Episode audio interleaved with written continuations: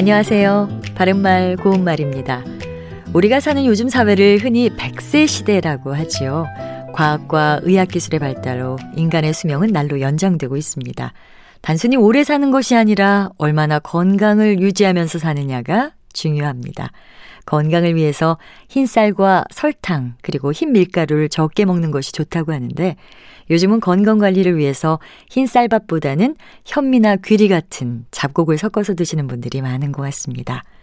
현미는 거물 현자에 쌀미자를 쓰는 것으로 벼의 겉껍질만 벗겨낸 쌀을 말합니다.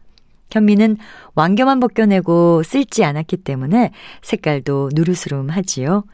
여기서 쓸타는 스 밑에 릴 히읗 받침을 쓰는 동사인데요.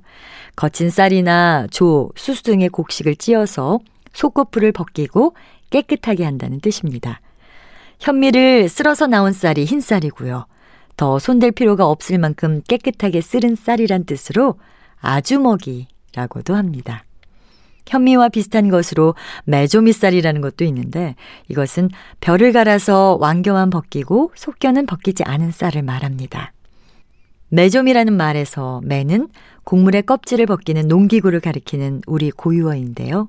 주로 겉결을 벗기는 데 쓴다고 합니다. 매좀이란 벼를 매통에 갈아서 왕겨만 벗기고 속겨는 벗기지 아니한 쌀을 만드는 일을 뜻하고요. 또 매통에 간다는 뜻에서 매가리라고도 합니다. 바른말 고운말 아나운서 변희영이었습니다.